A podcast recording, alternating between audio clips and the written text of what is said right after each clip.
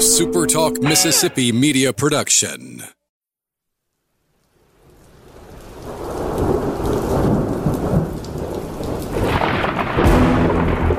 You're listening to Thunder and Lightning on Super Talk Mississippi. Covering Mississippi State sports like nobody else. Sports Talk Mississippi's Brian Haydad, along with Robbie Falk from 24 7 Sports, give you an inside look at the Bulldogs on the field, the court, and the diamond. Now, get ready for Thunder and Lightning. This is Thunder and Lightning here on Super Talk Mississippi. Brian Haydad and Robbie Falk here with you on a Tuesday morning. Thanks for joining us at supertalk.fm uh, or wherever it is that you get podcasts from. We appreciate all you guys out there, our great listeners, especially our servicemen and women out there taking care of us. We want to thank our sponsors at Strange Brew Coffee House and Churn and Spoon Ice Cream. Start your day the right way with a trip to the drive through over at Strange Brew Coffee House here in Starkville or at Brupolo over there in Tupelo. It would be a little weird, Robbie, if Brupolo was in Potts Camp. Ooh, Potts Camp, baby. Yeah. Ooh, love it. Shout out to uh, I think Richard Russo, our, our friend Richard Russo is coaching at Potts Camp. Okay, cool. Yeah, Coach Russo. I do. I, I he follows us on Twitter. Great guy to follow. Good guy. So, Almost positive he's at Potts Camp. Well, you know what? You he you know he's listening, so he'll tell us in the morning. We need we need a suggestion for him on what a uh, Brupolo would be called in Potts Camp. I mean, coffee pot. Come on, the coffee pots. It just works, right? It's got to be that way. Million dollar idea, Robbie Falk. Wherever you live in our great state, get Strange Brew Coffee delivered right to your door. StrangeBrewCoffeehouse.com. The holiday season is upon us. Now is the time to order your coffees and hot chocolates. They make great stu- stocking stuffers. I almost said stocking stuffers. That would have been bad. Go to strangebrewcoffeehouse.com. College Corner and collegecornerstore.com. So much great maroon and white merchandise. Just about a what two little over two weeks away from Black Friday. They always run a fantastic special on Black Friday. Once I know what it is, I will be more than happy to promote that for them. Um, but there's always great deals to be had there on Black Friday. So whatever you're looking for, maroon and white, get it at College Corner. Locations in uh, Flowood, uh, over by Fleet Feet. I'm sorry, by the Half Shell and Ridgeland over by Fleet Feet, or always shop online, and they will have online specials at collegecornerstore.com. Restaurant Tyler is Starkville's flagship restaurant. That's the place. You know, guys, if you're trying to impress, you know, perchance to spy a lady, you're going to take her to Restaurant Tyler. I mean, let's just be honest with ourselves. That's that's where you're going. That's where you perchance. you perchance. Yes, like that. I thought that you would. So, and of course, the other side of that coin is if you and the guys just want to get together for a great guys' night out, it can start at Restaurant Tyler. Then you head down to the guest room for some custom cocktails. I mean, there's a lot going on there. And of course, if you just want to keep it really simple, they got the best blue plate in town, in my opinion. The Haydad special, fried chicken, cheese grits, mac and cheese. I'm very carb heavy, in case you didn't know. You probably There's nothing wrong with carbs. You probably there's nothing wrong know. with carbs. No, I think that I think, I think, I think fine. I think that's overrated. I mean, look it's at me. I've been, eating, I've been, eating, I've been eating carbs my whole life. Nothing wrong with me whatsoever. I'm Sugar, big, carbs, big all that stuff is that. all that, that stuff's great you for that? you. You see that? You see? You see that? What I'm talking about? Like there's nothing wrong with a man on his butt. Look, look at uh, Rip right now in Yellowstone. Yeah, that's a, that's a, a healthy that man. peak masculine performance. Good beard. Women don't, women don't women don't want to admit it, but this is what the ideal male body looks like, in my opinion. I agree. So we say all that to say you can always have a good meal and a great time at Restaurant Tyler. Firehouse subs for lunch? Why not? Download the free Firehouse subs app and make it really easy on yourself. You place your order online, it's ready within minutes. And not only do you get your order, you get a lot of reward points, more than just about any other app out there. So you could be eating a free sandwich before you know it. And of course, the great thing is every time you go to Firehouse Subs, you have an opportunity. Hey, man, it's just the pocket change. It's just rounding it up. Those dollars add up to the millions that Firehouse Subs donates back into our communities every year. Locations in Starkville and Oxford, Columbus, Tupelo, Flowood, and Madison. Firehouse Subs. I told Robbie before this uh, we started. He, you know, he was finishing up uh, his his duties watching women's basketball. By the way, I, I, will come clean. I thought the game was here, so I was like, "Cool, Robbie will be in studio." And no, I, then I realized the game was in South Dakota. So Great. Sorry about that, Brian. That's okay. I should have I should have been more clear. I I I just was like I figured it's the second game of the third game of the year. They normally play a few at home before they go. I, no, they were on the road, so it doesn't matter. Doesn't matter. Very very tough environment too. Yeah, and and they played well. I mean, they lost by one to a ranked team with this team this early in the season. I will take that. We're going to talk some hoops in just a minute. But what I told Robbie was, you know, we, we agreed to meet at eight forty five. I said, Robbie, I, I should have said, yeah, eight forty five sounds good, and then been here at nine thirty.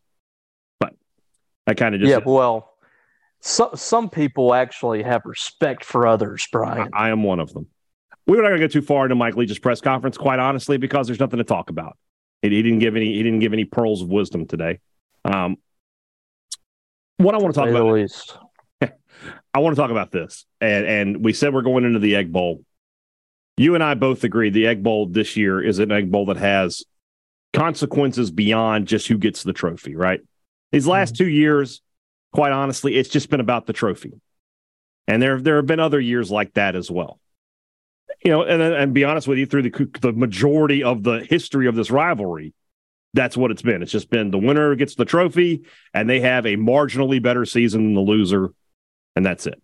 So, and I didn't want to go back to the you know the dawn of time. So let's just look at the last twenty years at these egg bowls and tell me, you know, let's find ones that had something going on beyond just the the the, the winner of the game.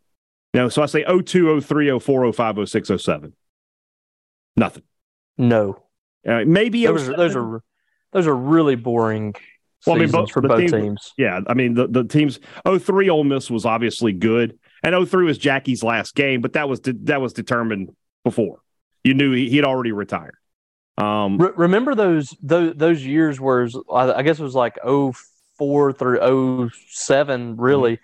they were just kind of throwing Mississippi State into like a day game, mm-hmm. and there's like that like there was no like well, nighttime environment or anything like that. Like they, they played 11 a.m. Friday, 06, 07, 08, right? I mean, yeah, just awful games. Brutal. 07, I mean, you could say that Croom needed to beat Ole Miss that year because he had had finally had what he, you thought was his breakthrough season. And, you know, to lose to that bad Ole Miss team would have been embarrassing, but I'm not going to go there. Let's start with 08. And now I will say this about 08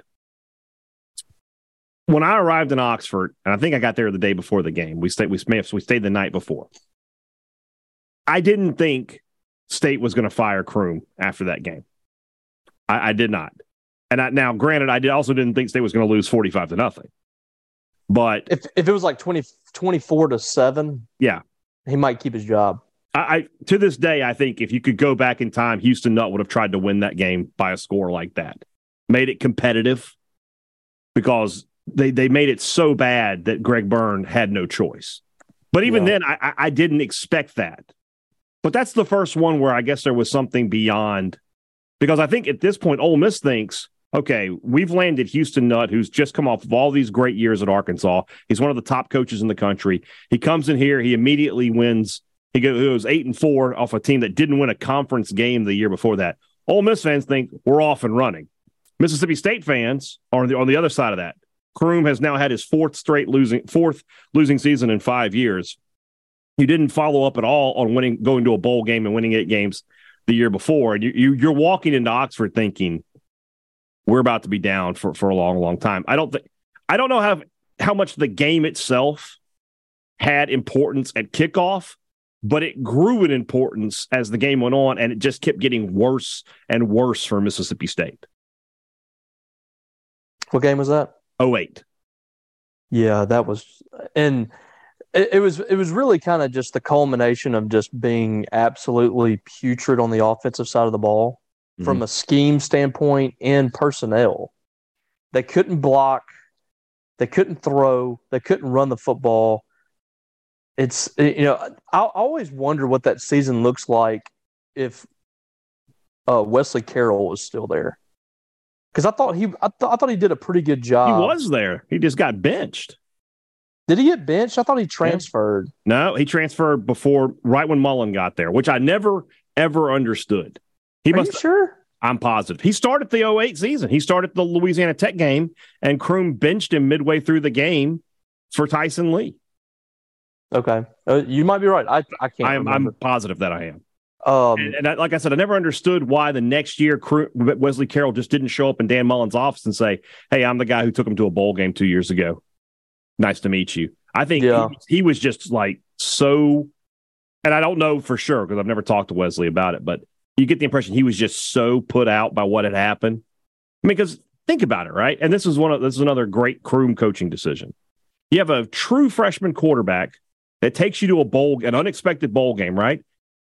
That guy's supposed to be the cornerstone. That's the guy you're going to build around for the next three years. That's the guy. And instead, mm-hmm. Croom created a quarterback competition where nobody was looking for one. And you end up with Tyson Lee, who, you know, bless his heart, did the best he could. I thought he was going to die out there on the field in Oxford that day. and Chris Relf was nowhere close to being ready. That's the other thing with Croom that I, eh, people who ever want to talk about Croom with me, I point to that all the time. Like he recruited Chris well, Relf to play quarterback in his system. Chris Relf worked fine in Dan Mullen's system. Chris Relf in the West Coast offense would have been a, a train wreck of unbelievable. He would have been a linebacker by the time he was a junior.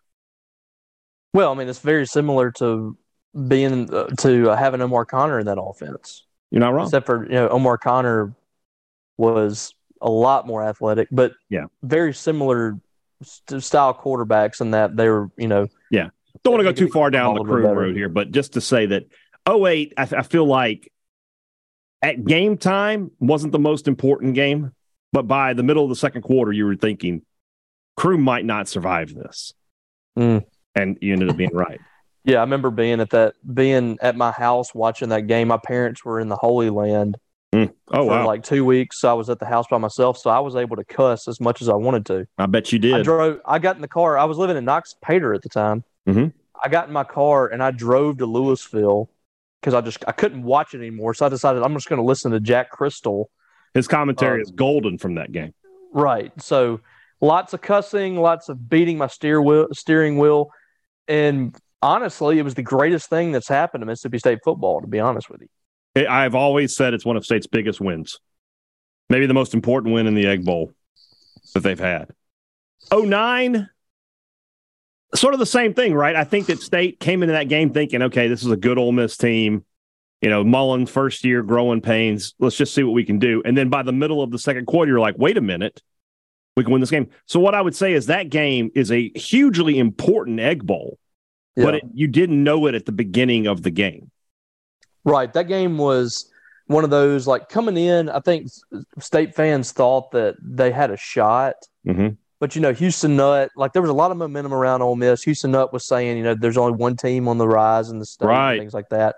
So we knew that nobody was going to be upset, like really, really upset at Mississippi State for losing that game Right. because we all kind of knew that Dan Mullen was close. Mm-hmm. He, you know, he he And gave then he gave good games to. He even gave a good game, I thought, to Georgia Tech, but Mm-hmm. Houston, LSU. LSU, there Mhm. were there were games where where the game was in reach. Well, even in Florida, the Florida game, it wasn't an embarrassment or anything like that. They just, you know, they were out talented.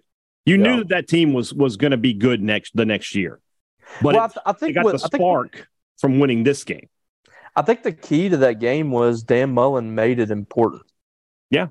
the whole week. You Walked know, in- that well, I mean- When he got when he took the job, well, but we heard during the week like they had put like Ole Miss stickers in the urinals. mm-hmm.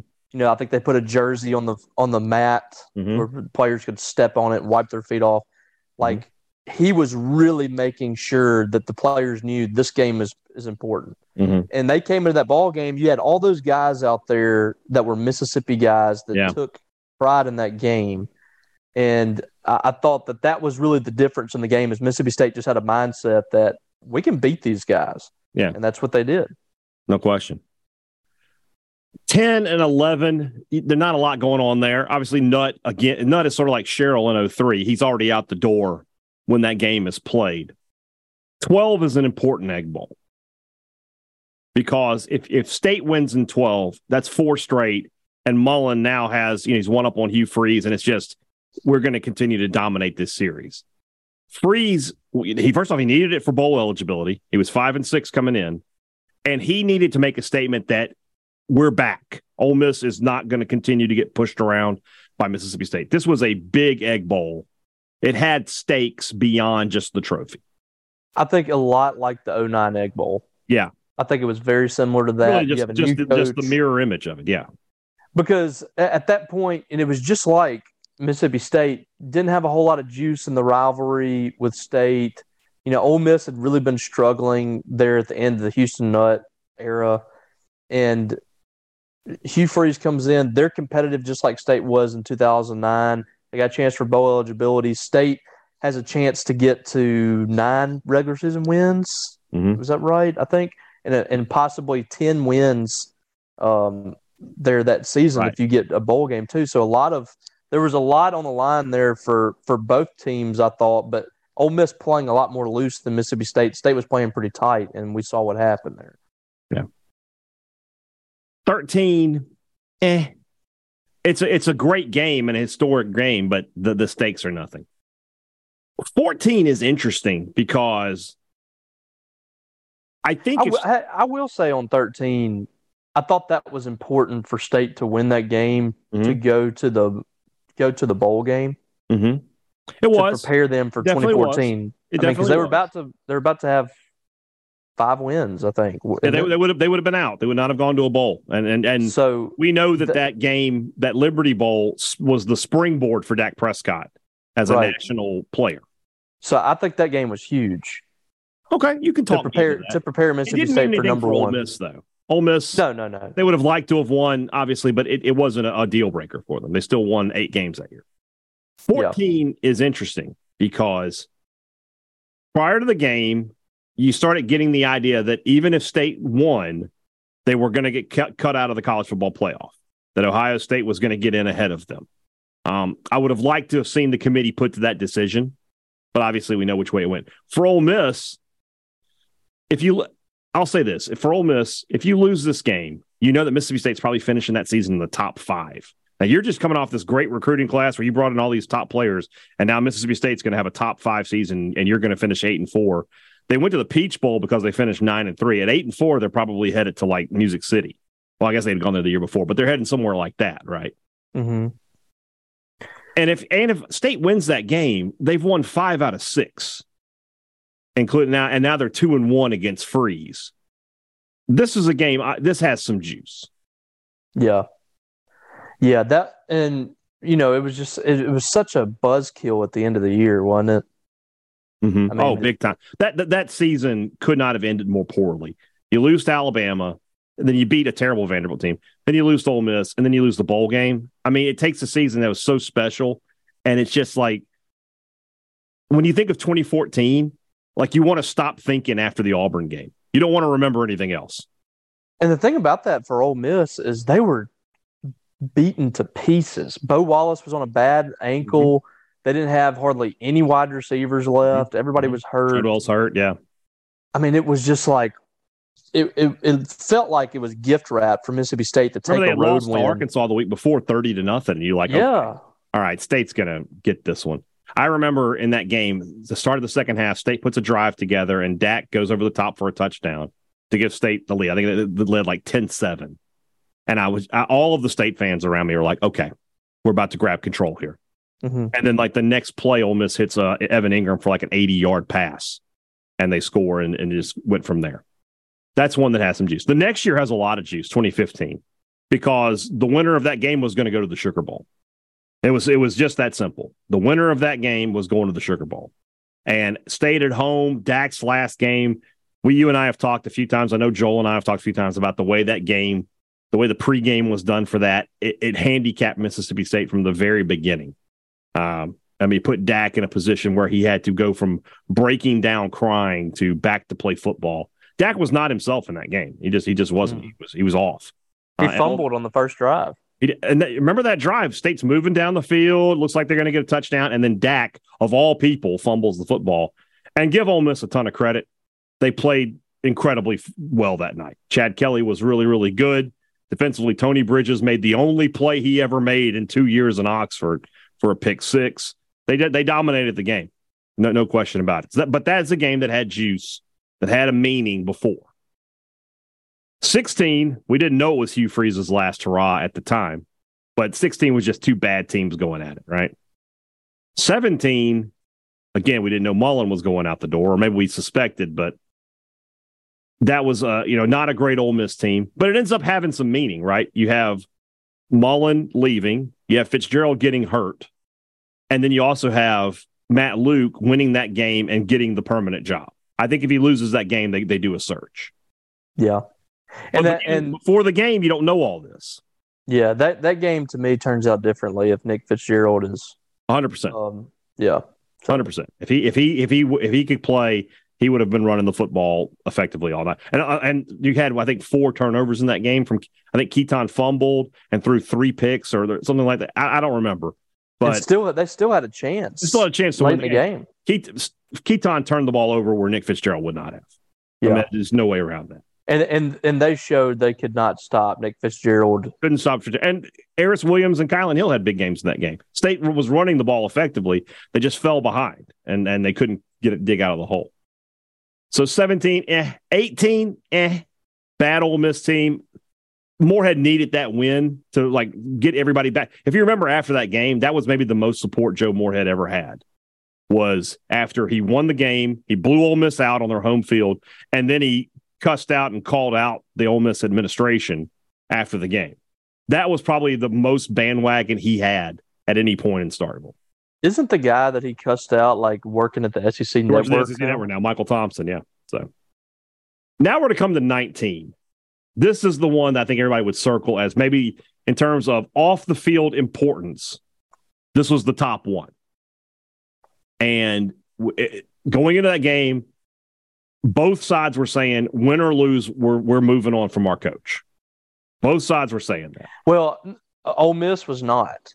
You don't think? He no. Keith Carter actually came out in support for Matt Luke but prior you know, to that. That's the old vote of confidence. No, no, no, no. I, I think I think without that leg hike, that he probably keeps his job. So let me ask you this then: What if they just lose the game? Just normal lose the game. You know, on that play, Moore drops the ball and State wins 21 to 14. Does Matt Luke keep his job? I think he does. Ooh, just because just because of butterfly effect. Just because of the um, the fact that, like I said, they came out and said like we so you, support you think, the coach. He's going to be our coach moving forward. I think that that was just such an egregious error. But it happened twice. They were like, oh. That you know, yes. you had, it happened. DK Metcalf does it in victory, and Luke you and I talked about this. I know it, maybe off not on this podcast. You weren't on there, but I know we talked about it off the air about how Ole Miss.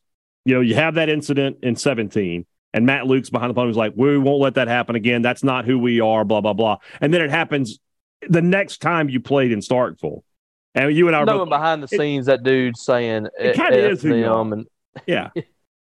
so Elijah Moore the, the butterfly effect of the Elijah Moore urination simulation is one of the all time great college football timelines, you know, of how that one decision put everything in motion that, that we're still effect, having effects from to this day. Um, I've said it many times, I don't think State was going to fire Moorhead after the game, regardless. I, a lot of people thought even if he won, he was gone. Uh, and then he sealed the fact that he wasn't going to go because he got out there and made that made the speech that he made after the press at the press conference. Which, if he had made that speech and then gotten fired the next day, it would have been a re- not a bad look for cohen but a weird look. Is that a, a good way to put it?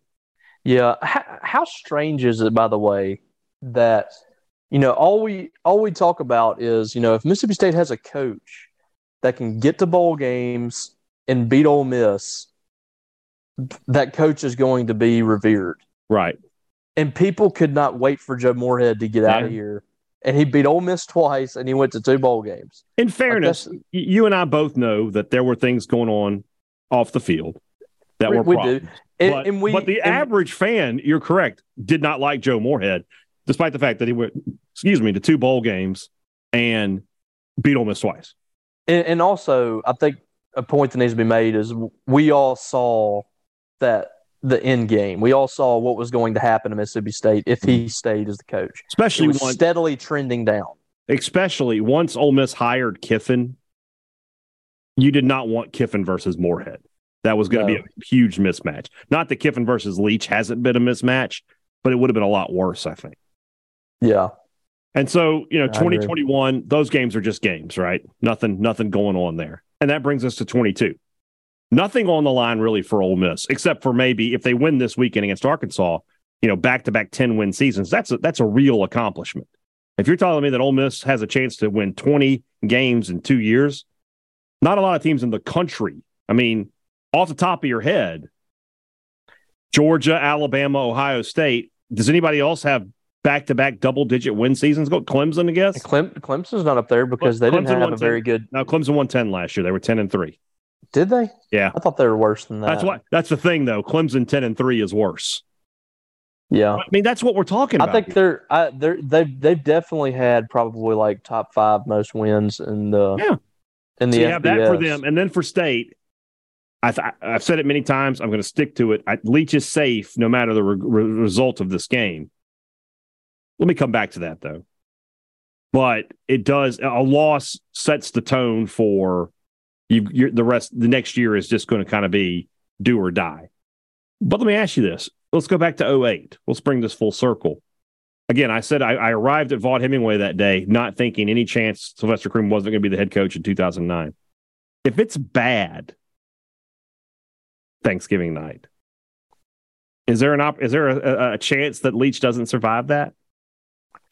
I don't think in this stage of college football you can ever put that out of the question. Mm-hmm. There's so much pressure to win, especially in the SEC.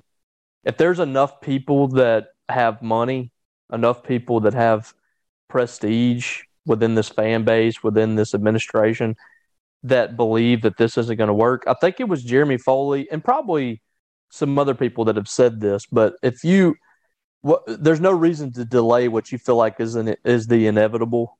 Right. Uh, What must be and- done? and And some, what must be done eventually must be done immediately. there you go. That's- So, so basically, if Mississippi State feels like Mike Leach is not going to work here, then what's the point of of wasting an, another year?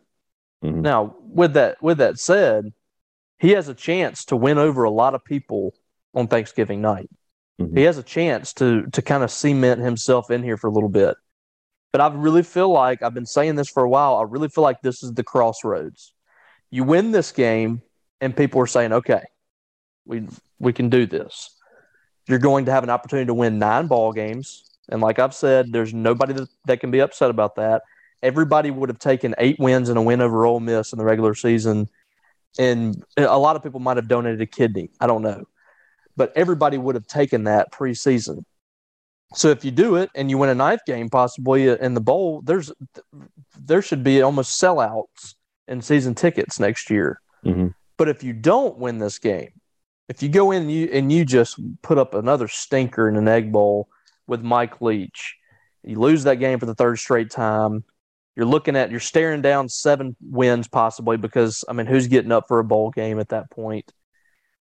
Then I, I really believe that at the very least his seat is starting to catch fire, and uh, you're already starting to see. I mean we we saw uh, a lot of people that were getting really annoyed on on Monday, and I think people are starting to kind of people are starting to get get over some of the Mike Leach shenanigans, whether it be you know press conference or coming out and laying an egg on the field or whatever. I I think people are kind of getting tired of that, and you're starting to lose some people here. So these next two games are absolutely pivotal for Mike Leach at Mississippi State. He really needs to to win these next two. Agreed. Agreed. Big Egg Bowl coming up Thanksgiving night. All right, let's move on into the second half of the show. Let's talk some hoops. Uh, but first, let's talk about the Mississippi Beef Council. Don't forget, guys, go to msbeef.org and place a vote for your favorite burger joint, your favorite steakhouse in the state of Mississippi. We have so many great steakhouses from Southaven to Biloxi and all points in between. So many great places to drop in and get a burger. Every small town in this state has got a great place to get a hamburger. Tell us where they are. Let's read all about them. msbeef.org, a quick survey, and your vote will be counted. I put my vote in for my favorite burger, my favorite steak. I'm sure Robbie will be doing the same if he hasn't already.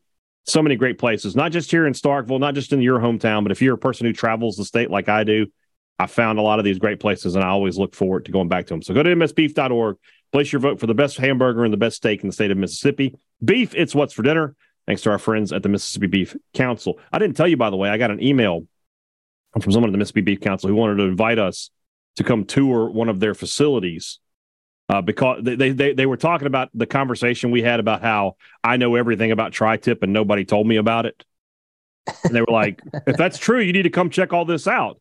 And I had to explain to him. I was like, I, I, I told them like, first off, I wouldn't mind coming out there. I may try to set up a date for that.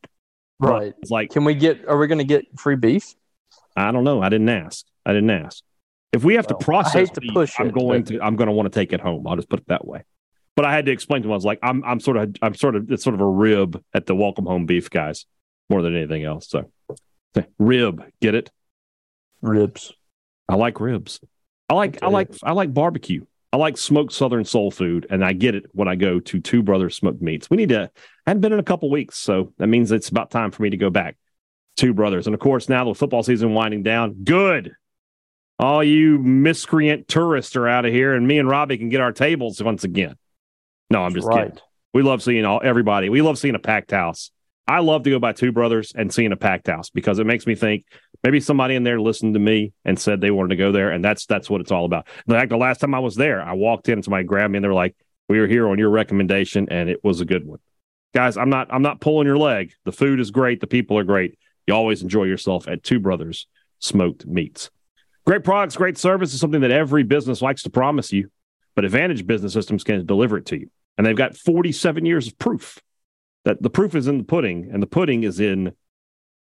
Nope, doesn't work. Couldn't make it work, guys. We're just going to go back to where we were. Well, you tried. I did try, and that's all that matters. It's the holiday season. It's a time to try. That being said, you should try Advantage Business Systems when you next time you need a new copier, new printer, new computer or laptop for your business. Give them a call, and then if you need service, you call the same number. You're probably talking to the same person, and you've got that relationship. You're not talking to an out of state call center, an out of state consultant or, or, or, contractor who has to come and make an appointment. No, you're talking to somebody who's like, hey, you're in Jackson. We can probably be there later today if that works for you. And it will. It will work for you when you deal with Advantage Business Systems. 601 362 9192. Or you can visit them online at absms.com. Find out how Advantage Business Systems helps your business do business. Imagine dad on Christmas Day. And he's, he's so happy. There's a package under the tree for him. You've already opened 50 other packages that weren't for him. This is his one gift. And he opens it up and they're like, think you're going to like it, dad. It's something you can wear to the game. Oh, that sounds great. And he opens the, the, the package and he pulls off the lid and there's a shirt with the logo the size of his head on it. Now, dads aren't going to sit there and tell you that you gave him a crap gift. Just going to grin and bear it. Just be like, oh, son, I, I love it so much. Thank you. Thank you, honey. I was, and, it was just, and look at that big giant logo. Oh, look how big the logo is. It makes me people are gonna know I'm a state fan, that's for sure. Son, you must have a marketing degree. And then and then the first chance he gets, he's gonna spill some ketchup on it. Oh, it's got a stain, it's ruined. I can never wear it again. Let's avoid this nightmare. Let's shop at the Rogue. Let's check out the Rogue's collegiate collection. Crisp, clean, well made polos. The logos, they're nice and subtle. You know, just enough that you can tell who you're cheering for. Just enough. And they're the logos that you, the fans, want. The the uh, the M over S, the walking bully, and of course, that glorious state script. Shop at the Rogue in Jackson. Shop online at therogue.com. Don't live the three stripe life. Shop at the Rogue. Mississippi State men's basketball off to a 3 and 0 start on the season. Robbie, I think some of the things we talked about about this team early on are coming to pass, and that I'm still not sure where they're going to get offense from throughout the year. Although Tolu Smith, Tolu, I'm going to do that all year. Tolu Smith, Paul Jones would beat me up if he heard me say that.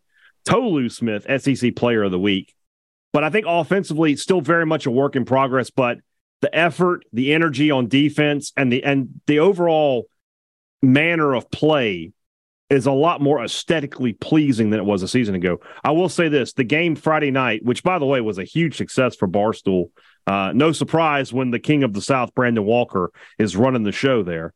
But uh, the, the the way they fell behind early in the second half, I think you and I both know that a year ago that would have ballooned into like they were down one, that would have ballooned into like a 10, 15 point defeat. They came back. Not only did they come back, they totally dominated the rest of the second half, which has become sort of a theme in these games. State is really a good second half team. It's it's early. It's only three wins. I know Joe Lunardi's first bracketology of the season had State in the first four out. That's a great thing. We'll see where it takes us the rest of the year.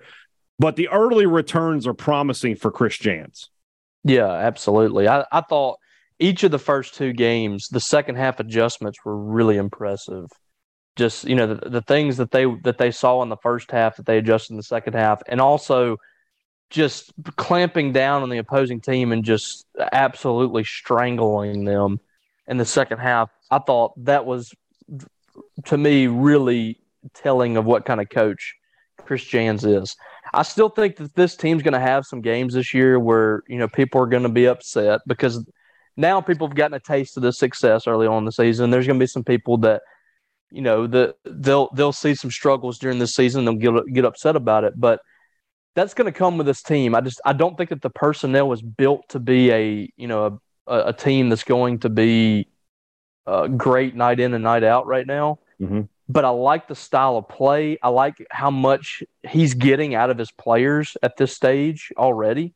Mhm. And the first two ball games were against two really, really good teams. I don't, I don't expect to see Alabama State to compete for a, a trip to the NCAA tournament, but the first two teams I think are are perfectly capable of doing that. Mhm. Texas A&M Corpus Christi did go to the NCAA tournament last year, and Akron did they go as well? I think they won their conference. I'm not sure that they were a tournament team. I have to go back Okay. and look. either way, both of those teams were good teams and expected to be good teams this year as well. So really impressive. I, I thought that that second half against Akron was really, really impressive. And you could hear the the Barstool guys who I doubt did a ton of research on these games. No. And that was that was fine. I'm perfectly fine with them getting names wrong, saying Mississippi Yeah. a few times because they were incredibly entertaining. And, I And, also uh, they're not professional sportscasters. Right. They're just I- dudes. ESPN, get it right. Barstool, there I don't care. Yeah. And so people were, were somehow did not know what to expect coming into that broadcast and were upset at the, at the language every now and then. I think So- that that's kind of the future uh, in some ways. That you're going to see more of these casual. The Manning cast is another example that these ca- people are asking us every week, and obviously it's too late in the season now. But to set up something on Twitch where we're watching the game and just sort of having a live stream, that's something I think we might look into next year if we could find a way to monetize it.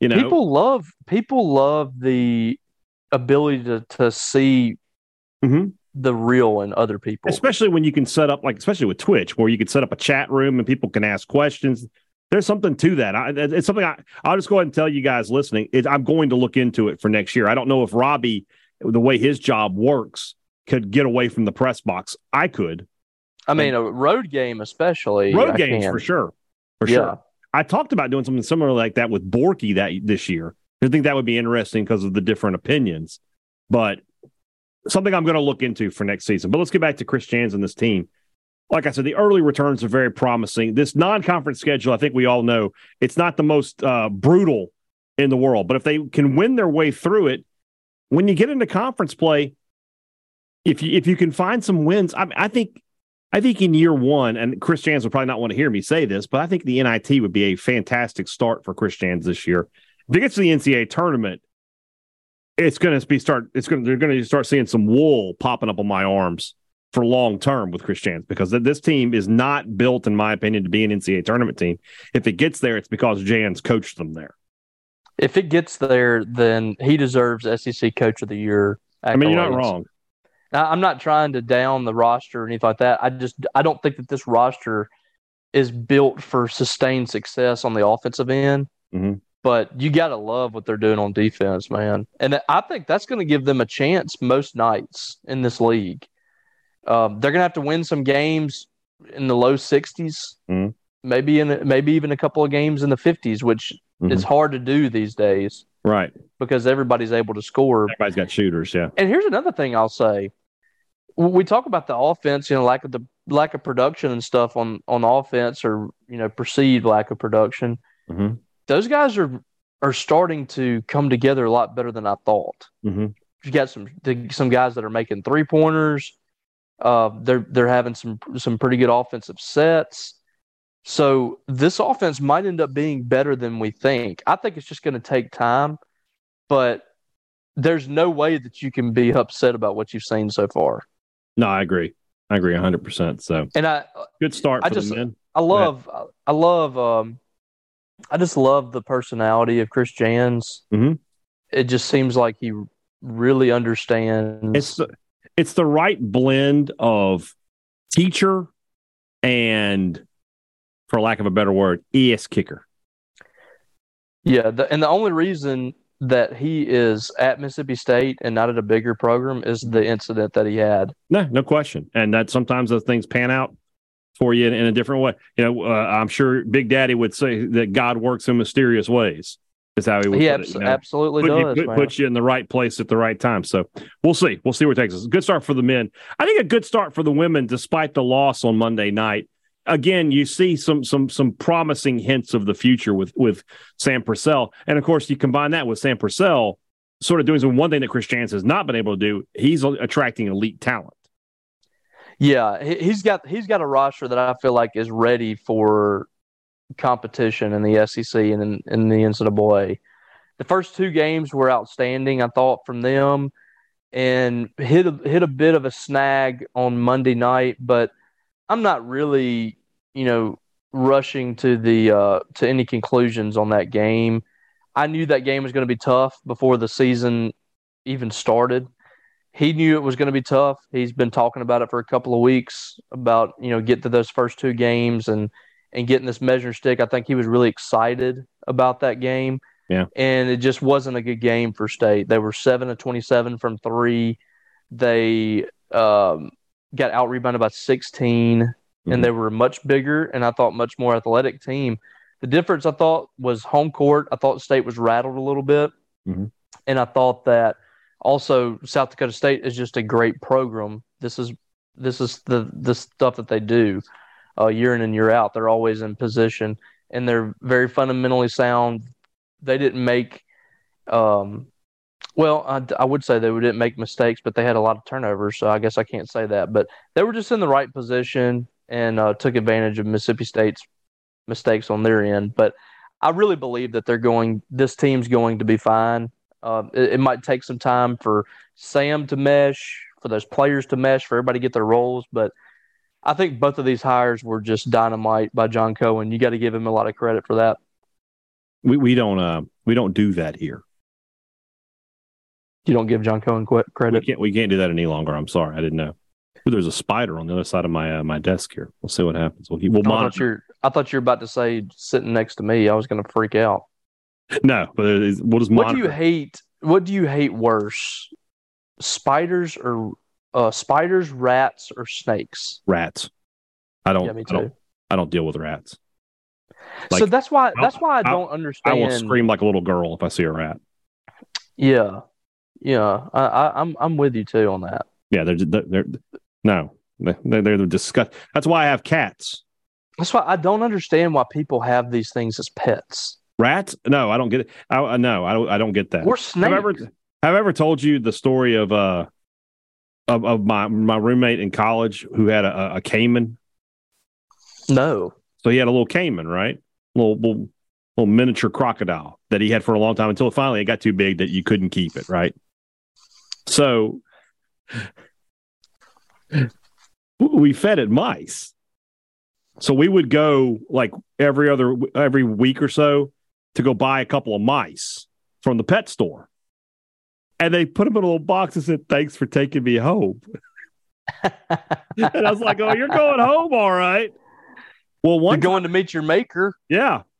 And and whenever we would we would feed him, it was always it would draw a show. Like people knew that it was crack his name was Cracker. It, Cracker's feeding day. They would just show up at our house and drink beer and watch Cracker eat mice. You remember the? You remember? Um, was it Road Trip with uh They the iguana, with, right? Tom, with uh, Tom Green yeah. when he was he was trying to feed the the mice to the Yeah. iguana or snake or whatever it was, Yeah.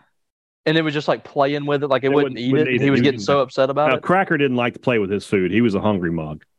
But one time I remember they didn't put them in the box; they just put them in a little paper bag, and they didn't even double bag it. And like halfway on the drive home, that mouse starts chewing through the bag, and his head's popping out, and I'm like, "We gotta go quick, or I'm gonna throw this bag out the damn window." and, and they're just little they're just little critters, but like I can't I, don't, I, I can't take it. I, I, can't, I can't do I can't, can't do the eye, the beady eyes, I can't. the tail. I'm, I'm getting the, the heebie-jeebies just thinking about it. Let's let's move on. Let's move well, on. I'm just saying. We I, say all that to know, say Sam Purcell. Good job. But you know, snakes they kind of they'll stay in the woods. They'll yeah. stay hidden. They don't want they don't want you to mess with them. I have a snake in my backyard somewhere, but he doesn't bother me, and he keeps the rodent population down. Yeah, I've I've stopped killing good snakes. Snakes. I used to be snake vehemently in the backyard is the outer defenses. All right, he's he's the moat. If you get through that though, I got four cats waiting on you. Come on in, mouse. See what happens. Yeah, they they invade our privacy. I don't, I don't deal with them. I don't need this thing scurrying across my. I floor. remember one time. I remember once you were talking about you had a mouse problem. I was like, get a cat, and you did not want to get a cat. You did not want one, and now you have one. You're like, I was an idiot for not getting a cat earlier. I, I had two at one point, but one of my cats ran off my favorite cat. Oh, I didn't. I didn't ask for this cat. It just showed up at my doorstep, and I can't. Mm-hmm. I can't do anything with it. I'm taking care of it. So my other cat felt threatened by it, and it left and never came back. So now I'm I'm stuck with this cat, which all it wants to do is sit at the door and wait for me to feed it. Nice. Instead of going out and hunting mice like we're talking about. Well, we'll see how that goes. All right. Three picks behind Robbie in the in the uh the college football pick 'em here. Only two more weeks to go. Robbie, a bunch of crap games this weekend. Is that the spot? No, I thought it was, thought it was on my leg. I felt something. It was just this cord here. That, that when they're going to South Carolina for the SEC Nation, you know it's you bad know it's games. Bad, right? So I, I want to skip all these. Austin Peay, Alabama, State. Obviously, we're not going to do that. Uh, uh, Western Kentucky, Auburn. I mean, Western Kentucky's not bad. And honest, if Harsin was still there, I would pick Western Kentucky. I'll tell you that. But with Cadillac, but they're, yeah, yeah, they, are they're riding high. All right, New I mean, Mexico State, Missouri, no problem. UAB, LSU, no problem. I just want your thoughts on something though. We're not going to pick this game, but I have my college football pick 'em. Texas A&M is a 33 and a half point favorite over UMass. Mm-mm. I'm taking UMass in the points here. Yeah, I, until proven otherwise, yeah. I'm not. I'm not taking well, only, Texas A&M to score 30. They played an FCS team earlier in the first week of the season, only scored 31. Only it was 31 yeah. nothing. I, this team's bad right now, man. They're yeah, bad. I am gonna okay. I feel I feel better hearing your thoughts on that. All right, here's the ones to pick: Florida at Vanderbilt. Look at Vanderbilt. Here, here you ready for this? Uh, my my buddy Riley pointed this out. Riley Nelson, avid listener of the podcast, never misses one. He said, "Who would have ever thought that Texas A&M would be out of the bowl picture before Vanderbilt?" Yeah, that's crazy. Vanderbilt is still controls their own destiny. They could win out and go to a bowl. Now, I don't think they. No, they have to be. They have, have to be Florida, and Tennessee, Tennessee but, but regardless, but uh, still, that they're they're probably going to have a better season than A and M. Oh well, they already are. I mean, yeah. So, uh, Florida at Vanderbilt, I will go with Florida, but this is one where again Vanderbilt's like a 14 and a half point underdog. I'm going to take the points in my pick 'em, but I will take Florida to win here. The thing about Vanderbilt is I, I think we needed to agree that they have made a big jump. It yeah. hasn't been it hasn't been uh, substantial from a win loss perspective, mm-hmm. but you have to realize, you know, they they couldn't do what they're doing offensively this year. And I mean, they're not great, but mm-hmm. they had a 63 point game. You know, they've they they had a chance to beat Missouri. They went on the road and won an SEC game, so they're getting better. But they're going to lose this game, and I'm I'm going to take uh, Florida to cover too. All right, but you're taking Florida to win, but you would also take them to cover. Fourteen points. Yeah, yeah. I think I think they're going to okay. get. I think they're going to win by like seventeen. I, I, I would not do that. I think they're starting. Well, I think I think Florida is starting to hit their stride a little bit. They're they're starting to get it together. I think they're just going to be too talented. All right. Uh, this must be last week's rankings because it still has Kentucky ranked. There's no chance that's accurate. But number one, Georgia goes to Lexington. I remember back in the offseason, you and I were looking at this game going like, here's the SEC East championship game. Instead, Georgia's already won the East, and Kentucky's just trying to hold on for for dear life at this point. Um, we'll obviously both take the Bulldogs here. Yes. All right. I think we'll also both take the Tennessee Volunteers to hammer South Carolina. Is that correct? Yes, we will. And then we I get to the game of the weekend. in South Carolina. No. This is the game of the weekend. Over the last five or six, maybe even seven years, no game has been more consistently crazy and entertaining from an unbiased viewer, or even from a biased viewer like us standpoint, uh, than the Ole Miss Arkansas. An absolute madhouse year in and year out with these teams. They play the craziest game of the year.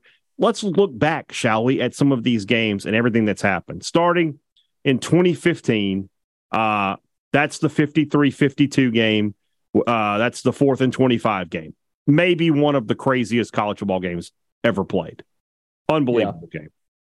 Uh, in 2016, Ole Miss, uh, final score is 34 30, an Arkansas win. That was another game. I think it had four four lead changes in the final like 15, 20 minutes. I think Chad Kelly threw like a, a few interceptions in that game. He did. He did. He had a couple pick sixes. 2017, they win in Oxford. Uh, that's the game where the kicker they f- tried to freeze the kicker. They called back to back to back timeouts, and he Yes. made four straight field goals. And finally, the last one counted. And that and what was crazy about that game is they were up by like four touchdowns. they were up 31 to seven and lost 38 to 37. Oof. That's a brutal. Yeah, Jordan Ta'amu was just was just rolling over them, right. and then all of a sudden, nope. 2018 in Little Rock, Ole Miss finally is able to overcome things and gets the win over uh, Arkansas. This is the game Ole Miss uh, that scored. They, they drove down the field with no time left to win. They were down Yeah. 33 30 and they scored. Also famous for that, I forget who the Ole Miss player was, who pulled a complete Ric Flair flop in the middle of the field. Somebody pushed him. and he, Defensive like, lineman. He went into like the Fred Sanford heart attack and then hit the ground. It's incredible. That was one of those Ole Miss defenses that uh, it could not stop stop couldn't a stop nosebleed. Couldn't stop a nosebleed. But they got that win. 2019, a pretty easy win for Ole Miss. We'll give this is the one game that this is the outlier game. That was? Chad Morris. That that was Yeah. well, so was 2018, but that game was at least exciting. 2020, O- Arkansas wins uh, 33-21. This is the Matt Corral throws six interceptions in one game game. That Yes. in and of itself is just a fantastic thing. And then last year's game, 52 51. If Arkansas had makes the two pointer, it's 53 52 for the second time in six years. This is the game that I watched in New York. Absolute madhouse. KJ Jefferson and Matt Corral just throwing bombs. It was an unbelievable football game. I think we're going to get it again. I think these two teams are set for another classic. But who wins? Who knows? You tell me, Robbie Falk. So you want me to pick first? You doing it again, huh? You're going to take your beloved Rebels that have cushioned your lead this year? No, I think that um I think I'm going to go to with Arkansas as strangely as that sounds. I just this it feels like Ole Miss is going to let Bama beat them twice here. And I think Arkansas is is very physical in what they do and that read option. I think that I think they're going to be able to score a lot of points. I think Ole Miss is going to score a lot of points too, but playing at home is to me I think is going to be the difference. I think Arkansas wins by 3. And la- last week I was kind of leaning towards Arkansas. I mean towards Ole Miss, but Mhm. Arkansas has not played great Mhm. of late. Uh, I thought, but I thought they showed some signs of life against LSU. They're going to have KJ Jefferson back. I think their backs are against the wall. This could be a lot similar to what we saw with State and Kentucky. Yeah. when Kentucky had lost like two games in a row or whatever, and they were really desperate. I think What that, helps- that could happen. What helps Arkansas is, regardless of Jefferson, if Hornsby plays, they can both run, and that's where Yeah. Ole Miss is, is sort of weak. I hate to do this. I really it, it is. I find it distasteful, but I don't think I can come back from three down in the last week. I need to be two down, so I got to go different than you here. I I will pick Ole Miss. I think Arkansas is going to win. I'll be totally honest with you, but I'm going to take Ole Miss to win here and try to get a game back in the in the. I got to play the game a little bit here uh, to see what happens. So either I'm down four and it's over, or I'm down two and I got a fighting chance on rivalry weekend. We shall see. All right, tomorrow's the rumblings. Robbie's already sent out the tweet. You guys know what to do. Be happy to answer your questions. Also, today on the uh, podcast feed, I interviewed uh, Mississippi State interim athletic director Bracky Brett last week. That interview played on the uh, Mississippi Peanut Supply tailgate show I do each home game weekend for WKBB here in the Golden Triangle. But I decided to go ahead and bring that interview to the podcast feed because I know a lot of you may not have heard it on the pregame show. I thought it was interesting stuff to hear his thoughts on how he got to that position and what his job's going to be for these next couple of months, and also his thoughts on the Bulldog Initiative. Uh, some some thoughts there on what has to happen with Mississippi State fans and their their donations to the Bulldog Initiative. So that available that in, that interview is available today on our podcast feed. Thanks for tuning in today, guys. We really really appreciate it, and we'll be back with you tomorrow. For Robbie Falk, I'm Brian Hadad. Thanks for listening to Thunder and Lightning on Super Talk Mississippi.